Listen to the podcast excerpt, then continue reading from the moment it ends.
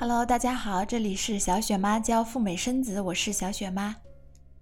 今天呢是二零一九年的十一月十二号，是双十一的第二天。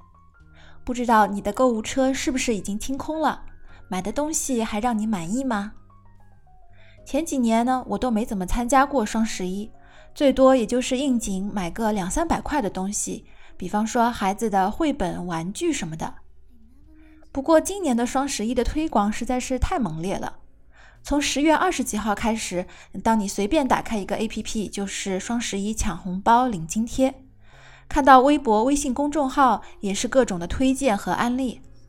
所以今年呢，我也不能免俗，也提前加购。发现很多店家呢，在十月底的价格还是比较正常的，到了临近双十一，突然就提价了。然后到了昨天，也就是双十一的当天呢，再让你用打折券、购物津贴来降价。比如说，我经常给孩子买的一款牙膏，一直是三十五元每支，到了前两天，它突然就变成了三十八块，涨了差不多有百分之十。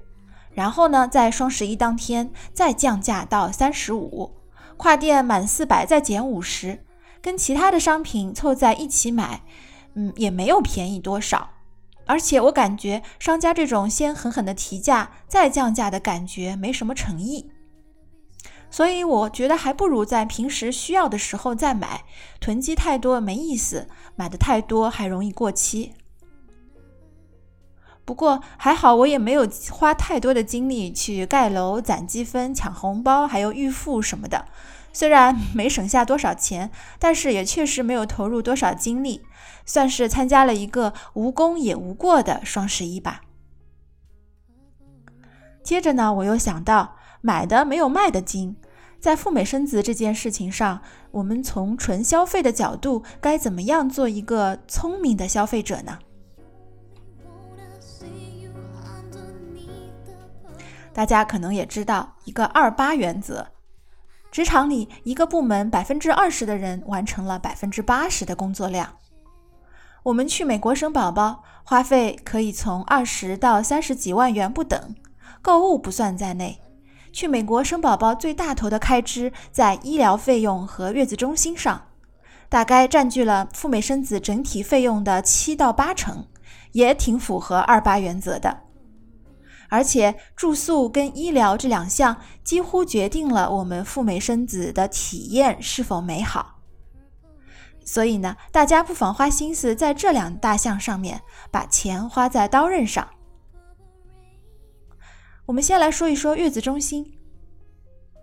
月子中心的本质是在美国的三个月提供住宿、吃饭、出行、坐月子这四大基础的服务，抓住了核心。其他的就可以忽略了，比如说平时带孕妈去哪里游玩，是不是送给宝宝水奶，是吃龙虾还是吃燕窝？我觉得这些根本不重要，也不应该是商家的核心卖点。重要的反而是这四大基础服务。先来说一说住宿。住宿呢，你要考虑住的区域是不是安全。房子的新旧程度，还有很重要的一点是隔音是否好。美国的很多的房子都是木质的结构，隔音是相当差的。隔壁有人咳嗽一下，你这里都能听得一清二楚。孕妇肯定没法休息好。另外呢，房子里的卫生状况也要问一问，上一个房客走后是否会做清洁，会所里多久大扫除一次，这些都建议了解清楚。一个干净的环境，才能给大家宾至如归的感觉。然后是我们中国人都很关心的吃饭问题：一日三餐食材的采购、荤素的搭配，以及做饭是什么样的口味。最好呢，能够先看一下菜单跟食物图。在出行方面，要问一下是否每次都要跟人拼车出行，单独出行是不是可以安排，费用是多少等等。以及最重要的是坐月子，月嫂是坐月子的灵魂人物。你可以考察月嫂是否有一对一的服务，最好呢，请身边那些有过坐月子和请月嫂经验的好朋友来把把关。总的来说呢，赴美生子属于劳动密集型的产业，人力成本的占比很大，而美国的劳动力又是那么贵，所以服务好的月子中心肯定费用不会特别低。把握好刚才我们说到的四大核心保障，价格不要选特别低价的两万元美金以下的那种，我觉得在月子中心方面就不会选错了。我们再来说一说另一个大头——医疗。美国的医生跟医院的选择非常多，在你选择的时候，一定要有那种新生儿重症监护的综合型的大医院才有保障。如果你去做一个关于美国医疗服务的反馈调研，你会发现绝大多数的中国的赴美生子家庭都对美国的医疗服务感到十分的满意，甚至是赞不绝口。这也充分说明了美国的医院里十之八九的比例都大大的超过了消费者的期望值。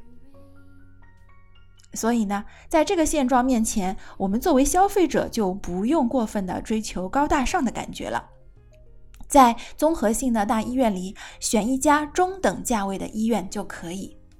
医生和医院的总费用呢，控制在八千元美金以内就不会出错，而且已经足够好了。好的，总结一下今天我们的话题，从双十一说起，跟大家聊一聊怎么样做一个精明的赴美生子的消费者。我们呢，用二八原则选出了赴美生子最大头的两大消费：医疗跟月子中心。选月子中心的步骤稍微复杂一点，关注的点也比较多，但是价格是给大家一个很好的参考。低于两万的全包型的月子中心可能就差强人意了，而医生医院方面就相对容易选了，有重症监护的综合性大医院就不会出错。价格方面呢，医疗的总价控制在八千美金以内。好的，今天我们的话题就聊到这里了。